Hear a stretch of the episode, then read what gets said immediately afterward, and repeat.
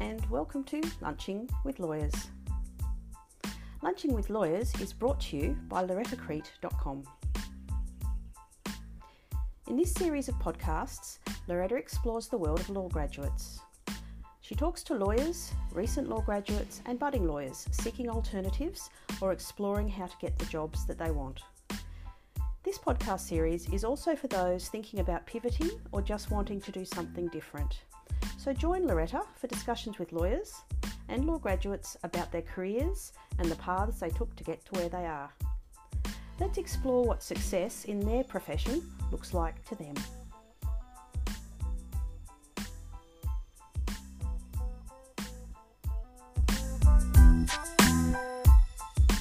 Today, I'm very happy to be speaking to Professor Frank Garcia. Professor Frank Garcia joined the Boston College Law faculty in 2001.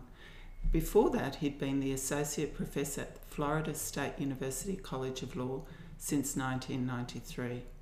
He served as a visiting professor at a number of schools around the, law, around the world. How exciting! Including the University of Paris. How romantic! The University of New South Wales in Sydney, possibly not so romantic. The University of the Republic of in Uruguay, possibly dangerous. At the University of Houston Law Centre, and as the Catherine A. Ryan Distinguished Visiting Professor at the St Mary's University School of Law, probably better known as the University of Innsbruck in Austria. He's the author of many books and articles in international economic law and economic justice theory. Hello, Professor. Hello. Thank you for agreeing to speak to me about where your law degree has taken you.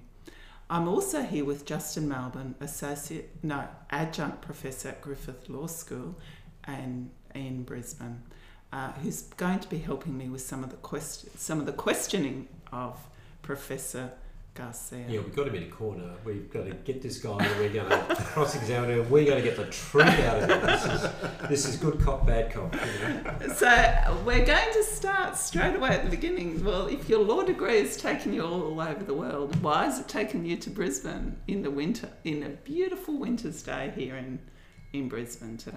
Well, um, so the things I like to teach and write about the most have to do with uh, globalization, uh, development, and uh, what's going on internationally around issues of economic law and justice. Uh, and it turns out that uh, Queensland uh, has one of the most multicultural postgraduate programs of any school I've worked with. So, for example, this year I've got 17 students in my class, which is a course on international law and development and it's part of their LLM on international law. And in those 17 students, there are 11 different countries represented, and, and not just Asian countries. I've got students from Turkey, from Egypt, uh, as well as Indonesia, China, Vietnam, uh, Denmark, Spain. So the chance to talk about these kinds of questions with that kind of audience uh, and those kinds of students, that's what brings me back here. Oh, wonderful. Um, uh, well, you know, I mean, at least they all, all can speak English. yes, yes, which is a very lucky thing that globalization mm. happened while English was the language of the world, because mm. otherwise I'd be in trouble. I think we'd all be in trouble. Yeah. That's one of the things that I find really interesting when visiting Europe, really. You, you're so amazed at people speaking four or five different languages, yes. and we're so arrogant in some ways as English speakers because yes. we rarely learn the, a language other than English. Yes. And even if we do, we never learn it to the fluency that um, people from other countries will learn English. No, no, we're lucky that way. And I, I heard an interesting fact maybe 10 years ago when I was doing this kind of thing earlier. People were wondering whether Mandarin would become the next mm. language of globalization.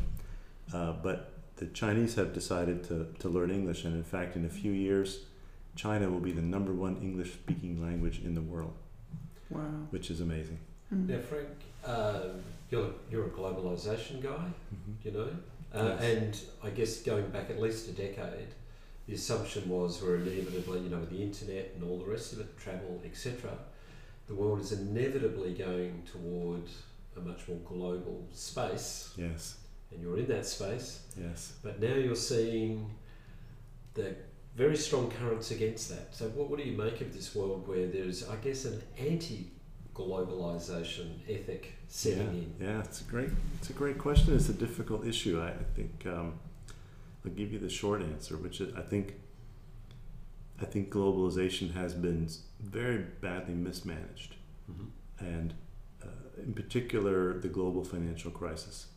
And I was reading a commentator uh, recently uh, from the I forget an English literary uh, review, uh, and he was making the case I thought quite persuasively that there was so much popular resentment about the way the global financial crisis ended up with really no one of any significance going to jail, um, no really significant fines. Uh, that uh, it just fueled it just fueled that sense that globalization was being driven for the benefit of a few uh, at great cost to the many, and we've inherited that kind of populist uh, politics that comes from that. So I think it's a reaction against a particular form of globalization. Maybe, maybe it'll lead to a better form. I don't know. So do you, so so is globalization still inevitable, but it needs to be fixed up, and this is a crisis? Or is, you know, is globalization going to get shut down, or is it inevitable? But this is a wake up call to say uh, it's not as pretty as you first imagined. There's yeah. lots of problems with it, uh, and so really the onus on people like you and others yeah. uh, have have to say, look, uh, this is a soul searching time. We've got to see what the faults are and how to fix them up. That's the way I would lean. Uh, I think someone like Joseph Stiglitz really is one of the foremost spokespeople for that view. That, that yeah, this is a good time for soul searching. Mm. We definitely got it wrong, uh, but there's still a lot of potential there. So let's take advantage of this. You know, don't waste a good crisis. Let's yeah. see if we can't mm. get it get it better.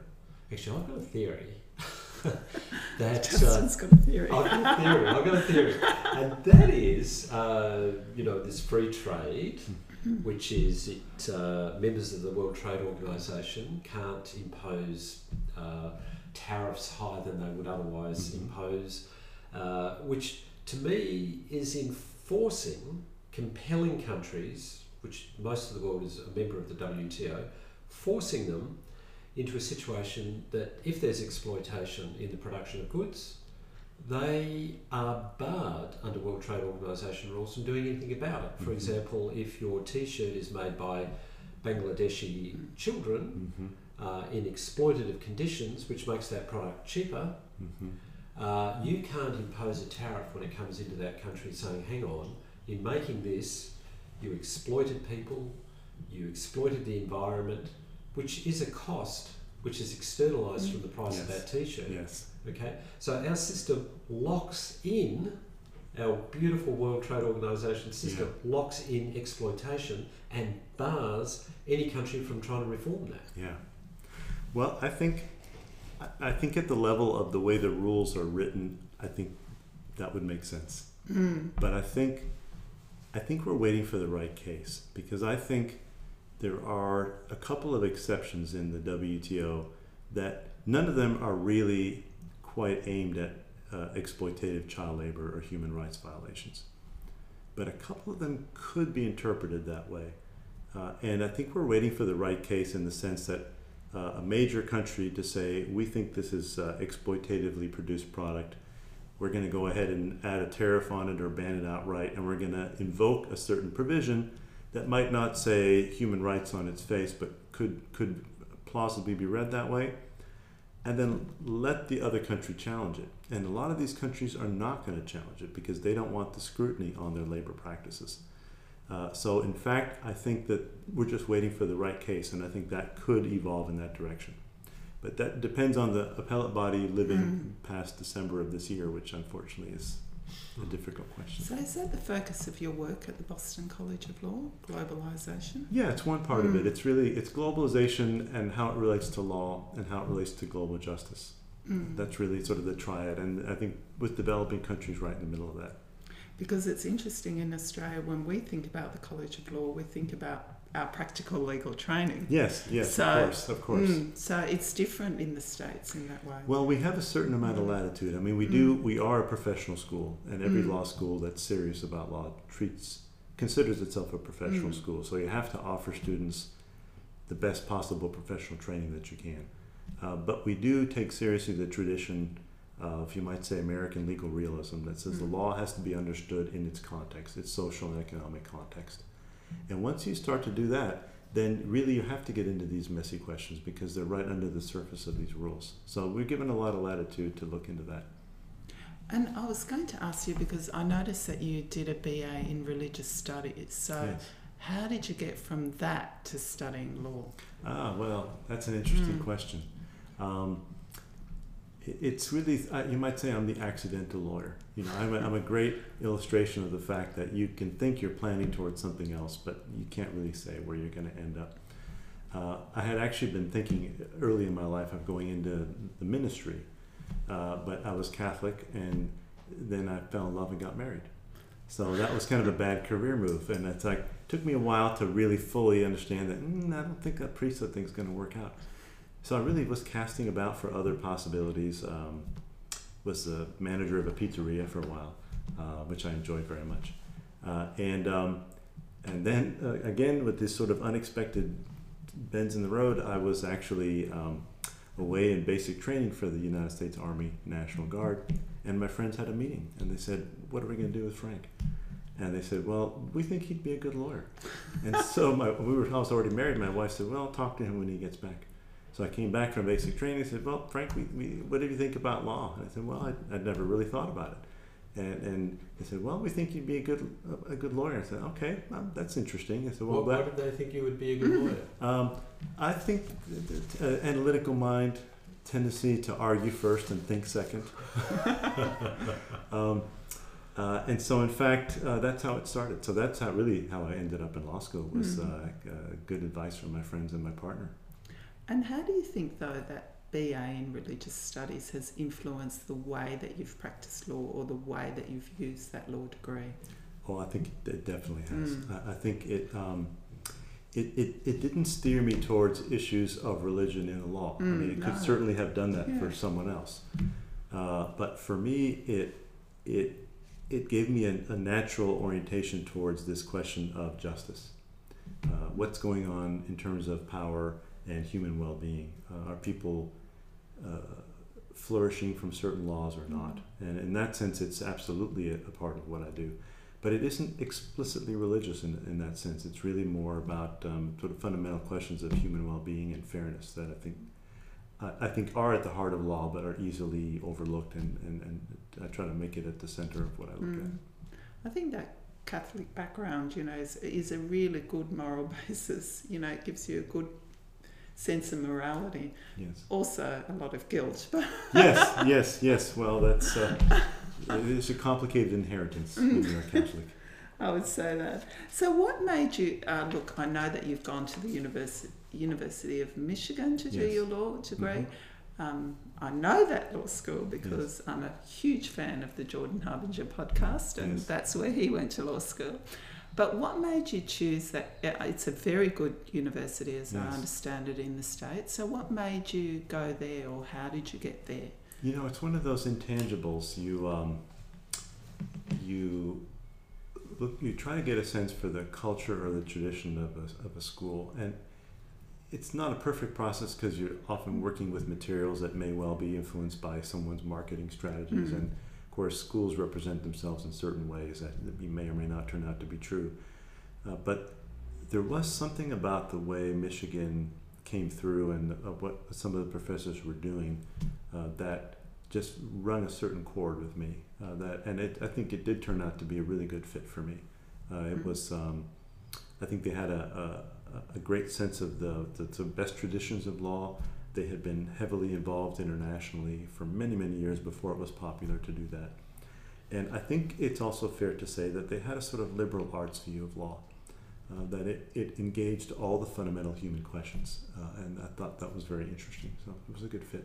And would it be true to say that in America, it's in the United States, it's more likely that students go to a university outside their hometown? Yes, yes, So they're much more mobile in Much terms of their mobile. choice of yes. university. Uh, and uh, while it's still true that you can have some advantages when you get to the point of practicing law if you've gone to a school that's known within that jurisdiction, uh, if you go to a good enough school, it doesn't matter. So yeah, so it's sort of a national market for legal education, and then to some extent a national market for practice as well.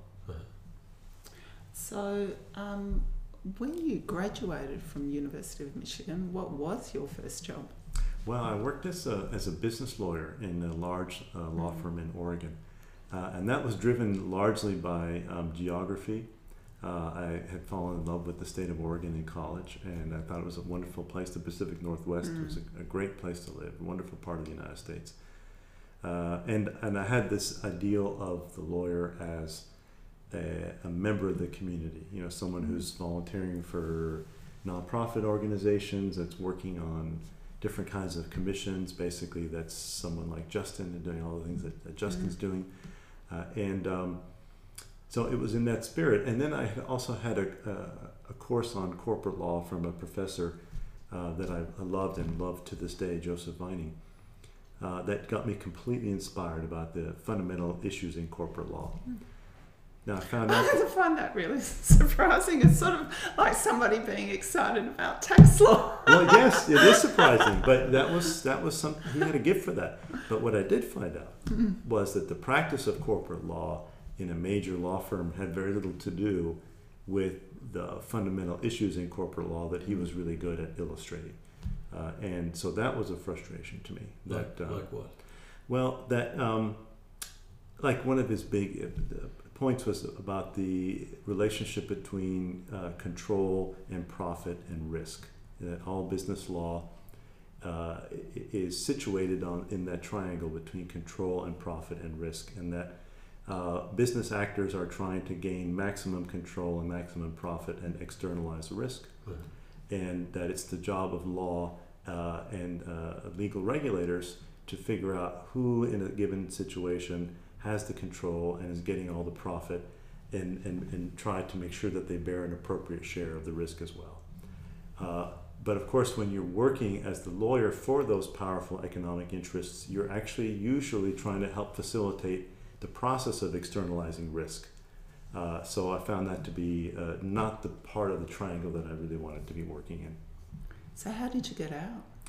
Well, that's another one of those accidental things. Uh, let's just say um, that the firm and I came to a mutual understanding that um, I was clearly listening to different music than was playing in the Mhm. hall of the, of the firm.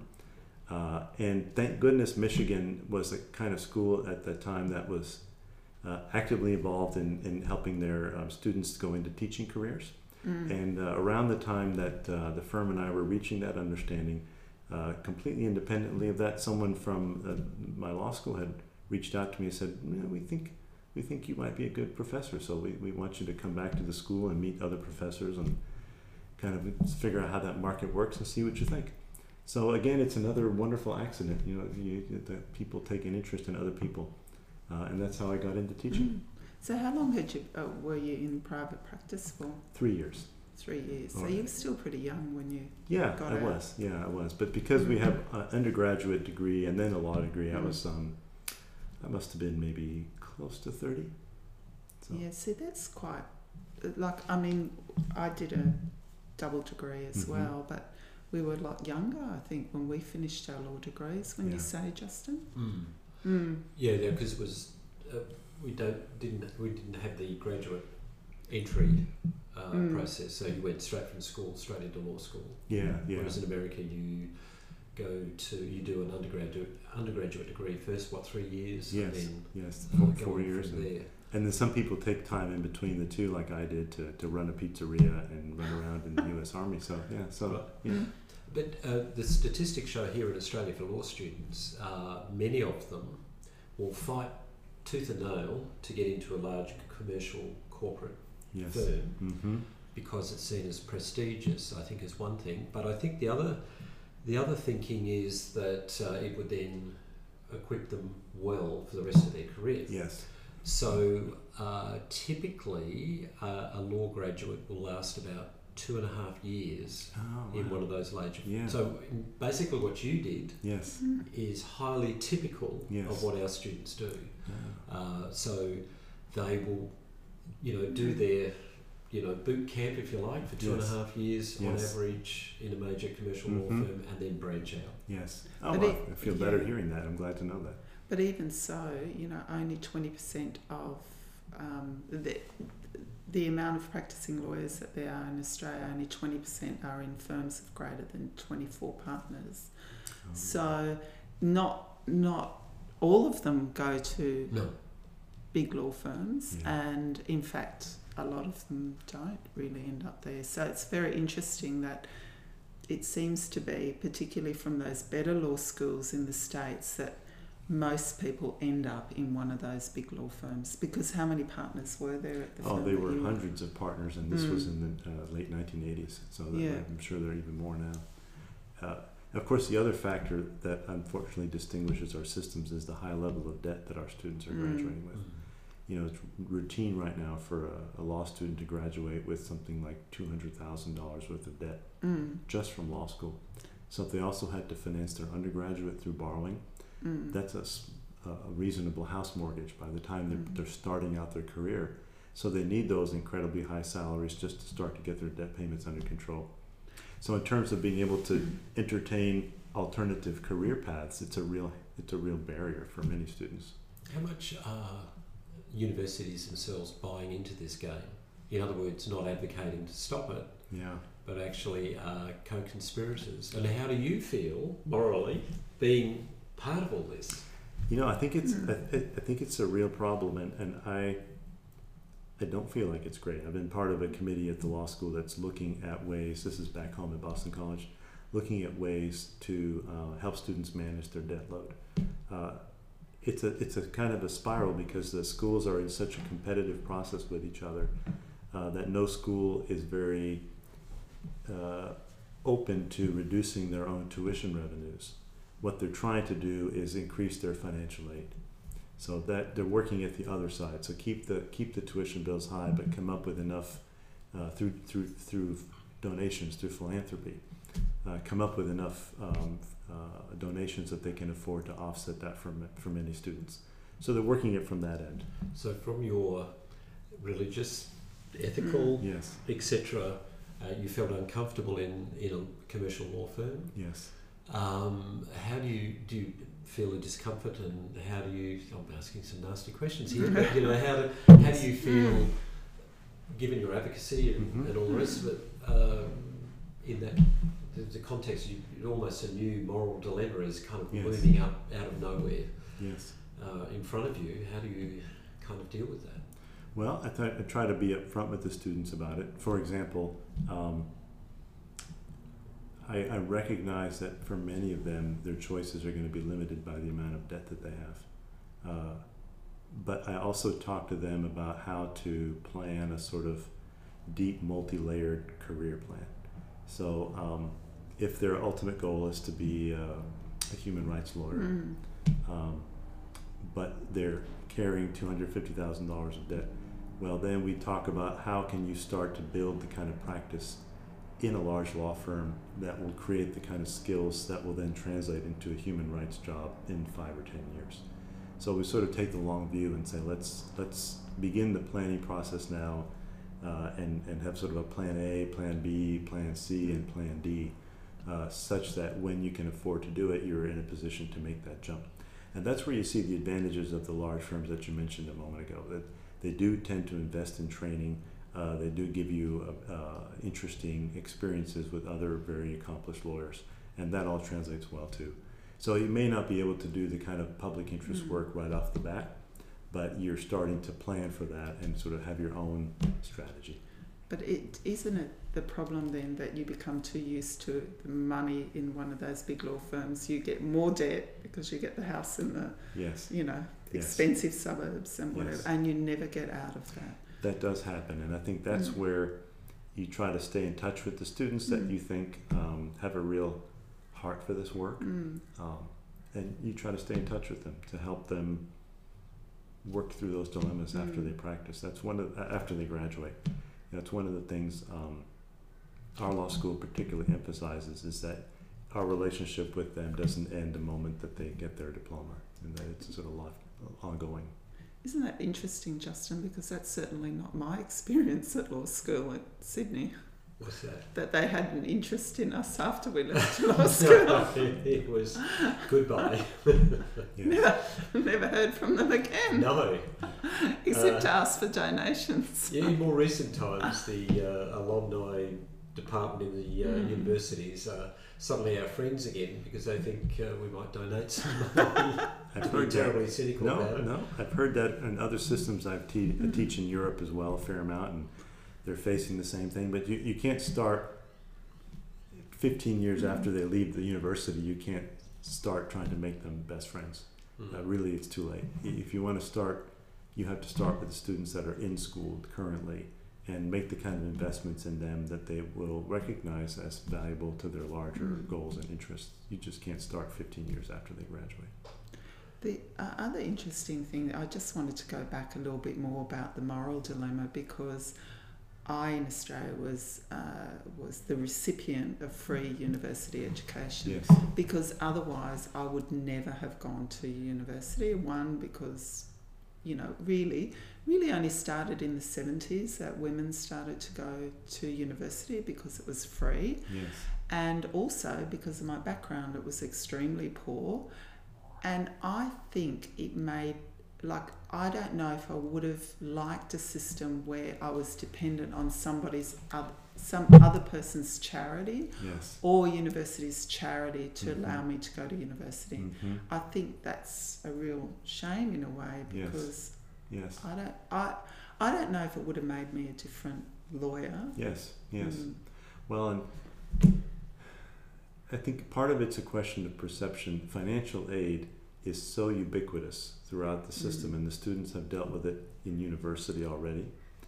Uh, that there's really there's no real stigma attached to it anymore. At least in the U.S., um, it isn't like people point to you and say, "Well, there goes the scholarship kid." Like if you're at some Mm. elite pri- private school or something like that it's really more the case that 80% of the students are receiving some kind of financial aid. But it doesn't really get to the heart of your question, which is isn't there some way out of that dilemma where Mm. you have to charge $60,000 a year of tuition? Uh, and there you see some disturbing trends because it's also been curious to me that, at least in the United States, there's been a real growth in the number of professional staff. So administrations are getting larger and larger, and all those people need salaries and benefits as well uh, to serve essentially the same number of students. Now, some of it's because finding a job is more difficult, so you have more placement people. Some of it is also because there there is a certain amount of um, of an uptick in terms of some of the um, psychological, emotional fragility of, of, of younger people. Uh, and so you have to have more administrators who are helping with accommodation requests and working on student support. Uh, and that's a larger social phenomena that I, I don't really understand, but we, but we see it at the level of the need for more staff to take care of students. But at the end of the day, it's still, to me, as a sort of a traditionalist, it's about uh, a legal text, a student, and a professor having a conversation. Mm. And, and that, at the end of the day, is an expensive model of education. It's not really a sort of large lecture hall uh, model. I mean, that happens, Mm. but at heart, it's really about trying to support the kind of ratios that will allow a small group of students to sit down with a professor and work through some legal texts in a very in depth way. And, and that's expensive. Although it is contested space, political space in the US, because you've got Bernie, Sand, uh, Bernie Sanders, who's you know claiming that university should be heavily subsidised or free. Yes. So there does there does seem to be a bit of a blowback in the Yeah, yeah. public discourse in Yeah. the US. And I think there needs to be a, a, a deeper conversation about it. Uh, Mm. I think what would be more attainable than individual schools breaking out of the financial model would be to break out of the rankings trap. And I think Mm. that Mm. is uh, an easier challenge, but not an easy one. And there haven't been any schools that are really taking a decisive action there. Uh, Because it seems to me that it does seem to be very important in America where you went to law school. yes, yes, Whereas in Australia, it might be important for your first job, but after that, who cares? yeah. and I think Oh. that's more as it should be. Justin disagrees with Yes. that. um, you know, being in, in the system. Uh, there's, I know, I think it's a global trend. Uh, there's this whole ratings game, Mm. you Yes. know, like Channel 7, Channel 10, whatever. It's So there's university rankings game. Uh, there are about five or six global university rankers. Mm. You know, what's number one, number, number two, three, Yes. four, five, etc., etc. So, uh, so the universities all say, "Oh, we don't take this seriously," but they do, Yes. Mm. and everything is driven on these metrics. So, uh, uh, and it's ironic that in academy, the academy, you would expect that evidence was important, evidence-based uh, decision making. It is the law. Yes. You would, but beyond law, you know, science, all the rest of it, that, uh, that we make assessments in a rational, evidence-based way. Yes. But uh, the reliability of these ranking systems is statistically extremely dodgy, to say the, to say the least. Mm. Um, and somehow a university can go from world's number 51 to 30 or to 80. Somehow it can jump around in a year. Mm. Somehow the institution doing the same thing, pretty much without any radical change, can suddenly ascend or descend rapidly Yeah. in its world ranking. So in other words, it's ridiculous. But of course, the ranking agencies have to make them change Mm. because otherwise they've got no money. You know, who's going to look at the ranking if it's going to be the same as the year before and the year before and the year before? But if it was static, it's useless. So they've got to make it dynamic. Uh, and universities will tailor their uh, performance requirements on, on the vice chancellors and all the rest of it around this ranking system that everyone knows is nuts. Mm. But, But is it playing the important? But is it important for a job in the law in Australia as to what university you went to after you have your first job? Well, I, if, if I can butt in, I, mean- I mean, I can Mm. only speak on very limited evidence. Uh, one being uh, hearing a talk from a recruiter at one of the major law firms, one of the big commercial ones, uh, and he said that when they, because basically they recruit students from the summer clerkships or the winter clerkships. Yeah. Mm, Yes. Uh, so the question, the first step is who do they select for the clerkship? Mm. So, uh, what he said they did was they more or less break it up pretty evenly. You know, this university with X number of students, this one, this one, more or less kind of equitable. Mm. So that's how they took them in. And he said, but once they, t- you know, once the clerkship started, they didn't care where you came from. Mm. You know, it's how you performed over that Mhm. month Mhm. uh, as to whether they'd offer you a job at the end of it. So I guess the first filter um, is they probably have a quota system, informal or informal, I don't know. Uh, it's all within the firm. Each firm will have their own way of doing it, but they may have a quota to bring people in. But I suspect at the end of the day, they um, will look at you as an individual and they won't really care too much which law school you went to. Mhm. Once you're in. But does it change in the States then? That you, um, once you've had your first job, do they really look to where you've gone to university? Is I it think- still relevant? It's still relevant, but Mm. not as much. I think, Mm. especially for that first job, and especially if you want a job in a large business firm, Mm. because they're very risk averse, and so Mm. they tend to not hire unless they've had you for a summer clerkship, and they only tend to interview at certain schools. So in that sense, if you're not at one of the schools where the firms send their interview teams, you're sending in a resume by mail with other thousands of people. Mm. So I think it's the risk aversion of these firms largely drives that kind of very conservative decision making. But after that, it's not so important. And outside of that part of the industry, it's not as important either. No. Where it can help is the alumni network, and that's where a school like BC has very loyal alums. So they will bend over backwards to help the next generation of BC students. So in that sense, it can help if you have loyal Mhm. alums. But otherwise, no. This it's it's more flexible than certainly it's more flexible than a nervous law student will want to believe at the point where they're about to enter the market. Although I heard this story about Justice Scalia of the um, who's now deceased of the Yes. U.S. Supreme Court, uh, who gave a speech to the students at the Washington College of Law, hmm one of those, uh, and the students, you know, patiently listened to Justice Scalia, you know, Mm. ruminate on whatever he was ruminating on it. But then it was question time, and of course, hand went up and say, basically the question was, you know, what are the chances of me getting a clerkship with you or any other of the Supreme Court judges? And Scalia, uh, despite any other fault, uh, did, did not have the fault of being uh, discreet or um, Yes. nuanced or anything like that. He'd tell you, talk it straight. And he said, uh, You do not have a chance of getting a clerkship with me or any other Supreme Court judges. We only take from Yale and Harvard. He said, Oh, actually, having said that, I did take someone from some state university in the Midwest, Probably Michigan. probably Michigan. and he said, In fact, he was the best clerk I ever had. But I still take from Yale and Harvard. Yeah.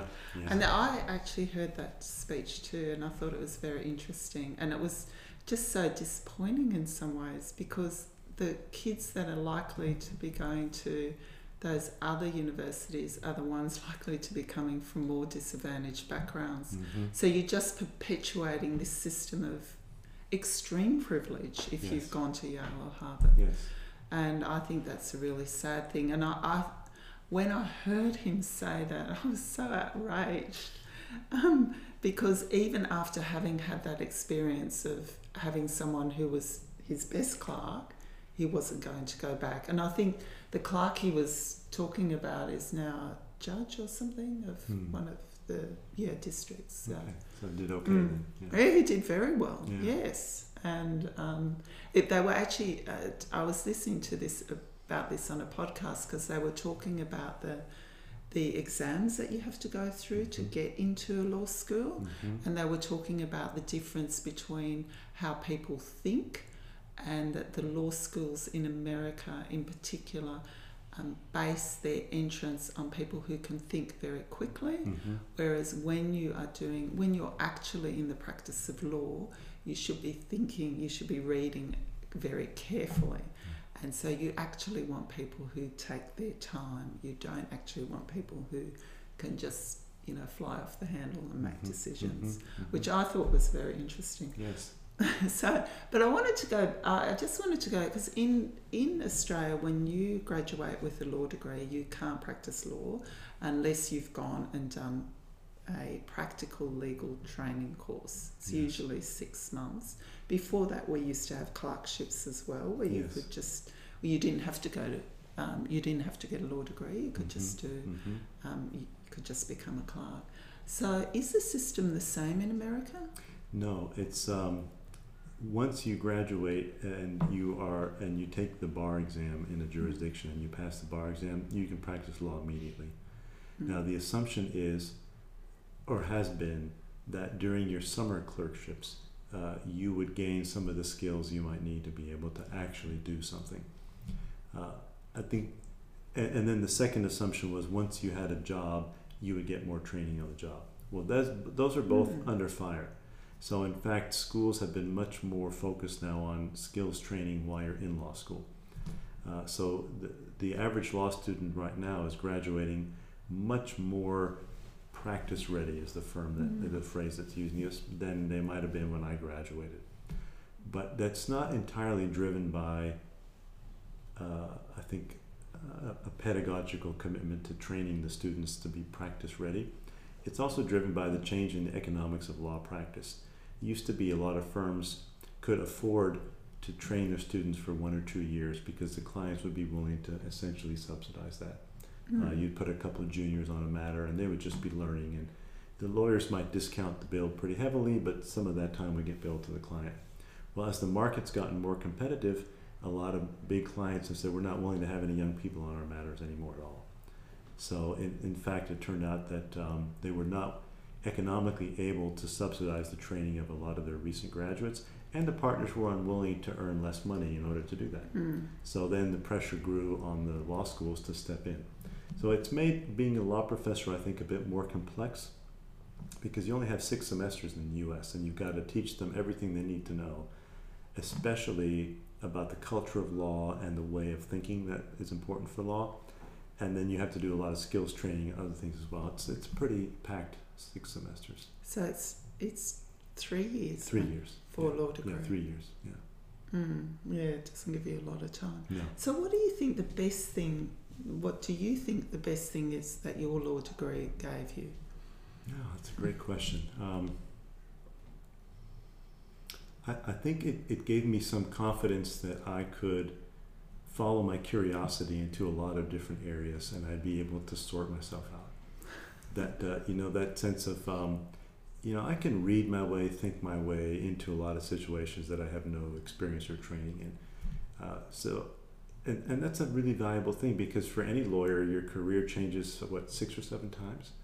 Uh, your um, I've been at the same job for 25 years. oh wow okay so so but in the U.S. the expectation is now like my son is uh, is I think three years out and he's been in three different firms Wow. yeah and that's maybe a little more unusual part of it's the firms have changed names while he's still working there but uh, in terms of adapting and flexibility and having to imagine yourself into a different set of relationships or areas of law uh, it's it's understood now or it's expected Mm. that that's going to be the case so I think that ability, you know, there's a sort of a there's a colloquial saying in the U.S. that if anybody calls you and says, uh, "Do you know anything about X law?" the answer is supposed to be yes, and then you hang up the phone and then you figure it out. Uh, and I think feeling that some level of comfort that you can do that Mm. uh, is a valuable thing. I think that comes with experience. Uh, well, I I think it comes with complete inexperience, where you think you know everything, Yes, or you know you get to a certain age and you think, yes, I can work this out. You know, even if I'm not an expert in it. yes. And I think it is true that that's one thing that a law degree can give you that sort of critical thinking. I would I would add also just two things if I could to that. I think one is um, it sounds a little bit um, old fashioned to talk about anything like loving the law, but Mm. I, I was fortunate to have teachers that were very upfront about their respect and their uh, their love for the law and what the law could do, Mm. and that's a wonderful thing to have when you're a student because then you can carry that forward into a lot of situations. My experience was a little bit different. I mean, I um, did my undergraduate uh, in Australia, obviously, Mm. uh, way back, a long time ago, free university days. Um, and basically, my recollection of the law degree was, was pretty dry, was pretty uninteresting.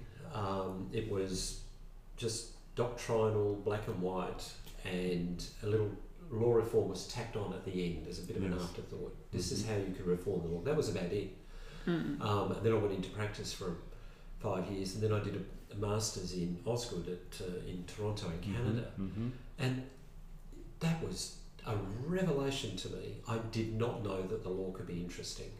And uh, I was, it because there was, they were challenging things, um, it was exciting, legal philosophy came into it, um, and it was just, I, it just, I just didn't know that's, a, that's what the law was Mm. or could ev- ever be.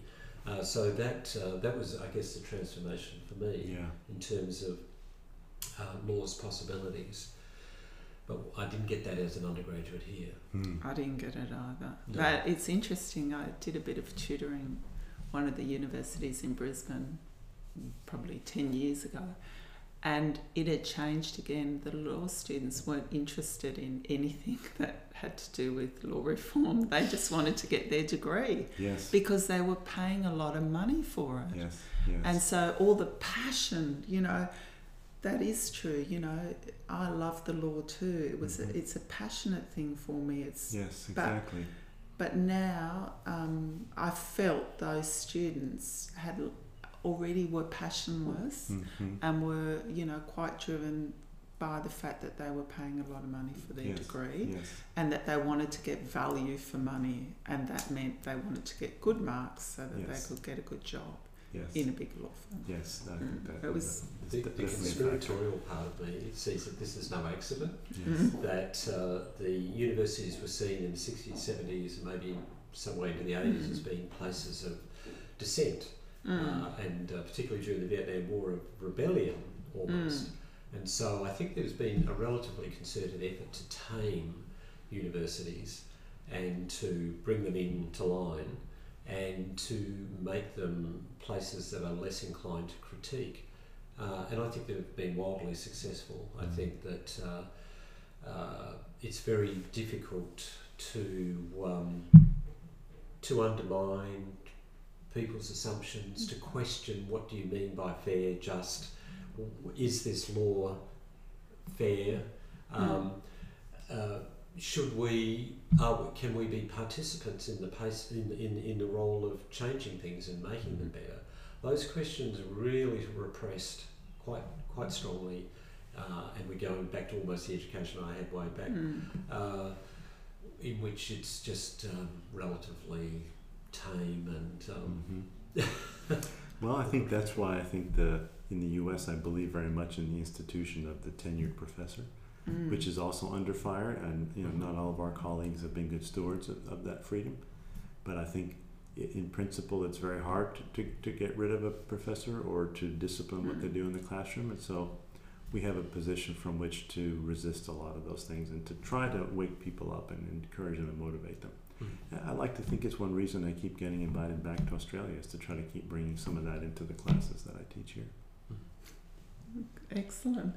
Um, and what what practical advice would you give someone who's looking to have a career in academia? Like, how would you see them today in getting into academia, particularly, well, in your case, in the States? Well, I'd say, um, and I can only speak directly about the, how it Mm. works in the U.S. I'm, it's different Mm, in uh, Australia and other countries, but I think the most important thing you can do is um, form honest and strong relationships with your professors in law school, uh, and be upfront about your academic interests in the law, and don't be afraid of that, uh, and start to develop that relationship with the people who are already within the Mm. community because they're going to be the number one resource for helping you get in there as well. Uh, and then I think, uh, but I would also say for any law student, whether they want to be an academic or not, I think if you really follow what you love in the law, uh, you are more likely to find your way. If you try to be very canny and strategic, uh, I don't think you're going to be necessarily as successful, and you won't be any happier. But I think Mm. if you if you follow, if you really honestly and openly follow the, your curiosity and passion for any part of law you might be interested in, you're going to attract help and resources along the way, and you're going to be a much happier lawyer anyway. So I'd say don't don't be so strategic that you miss your opportunity for happiness.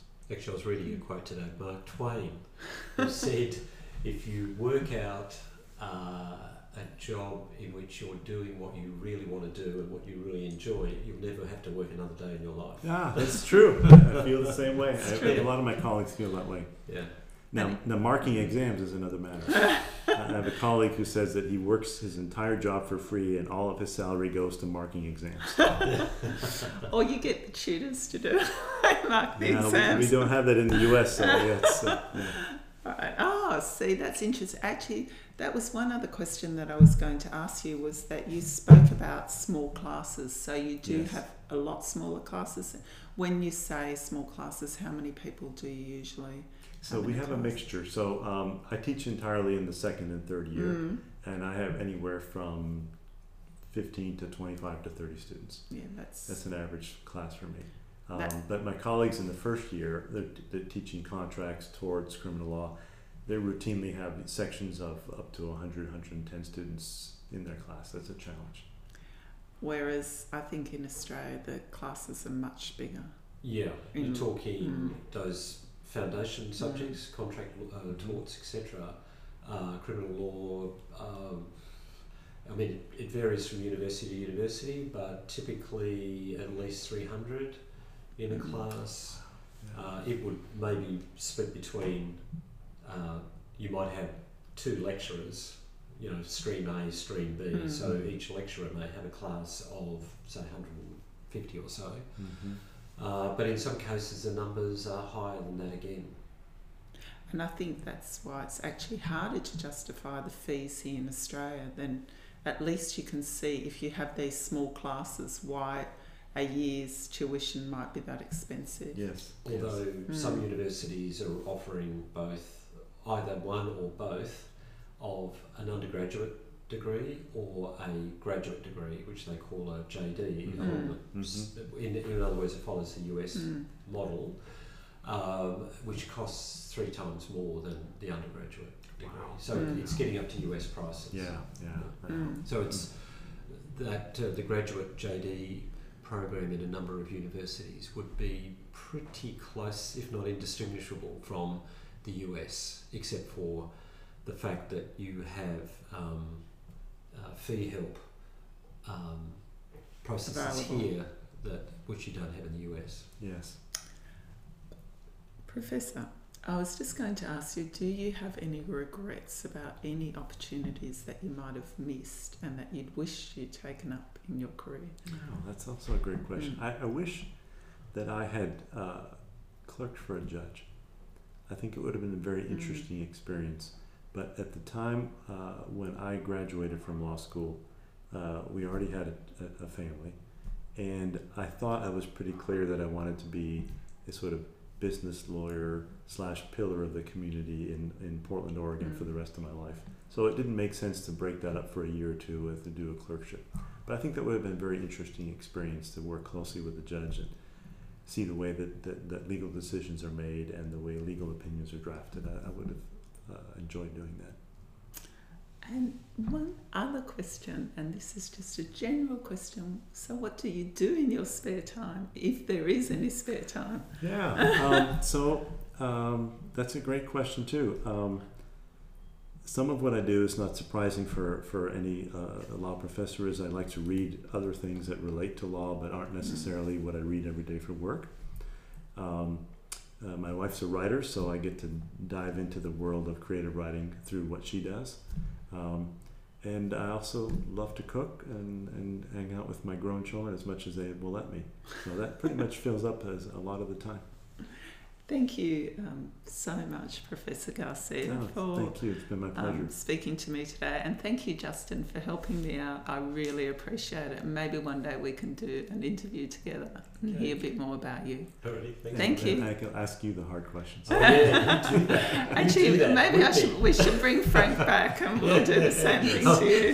he, he, he could be cruel.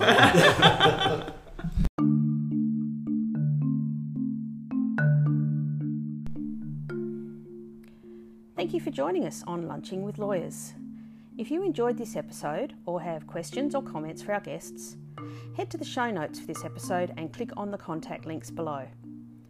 If you have suggestions, ideas, or questions, or would even like to be part of this series, head to the Contact Us page on our website www.lorettacrete.com.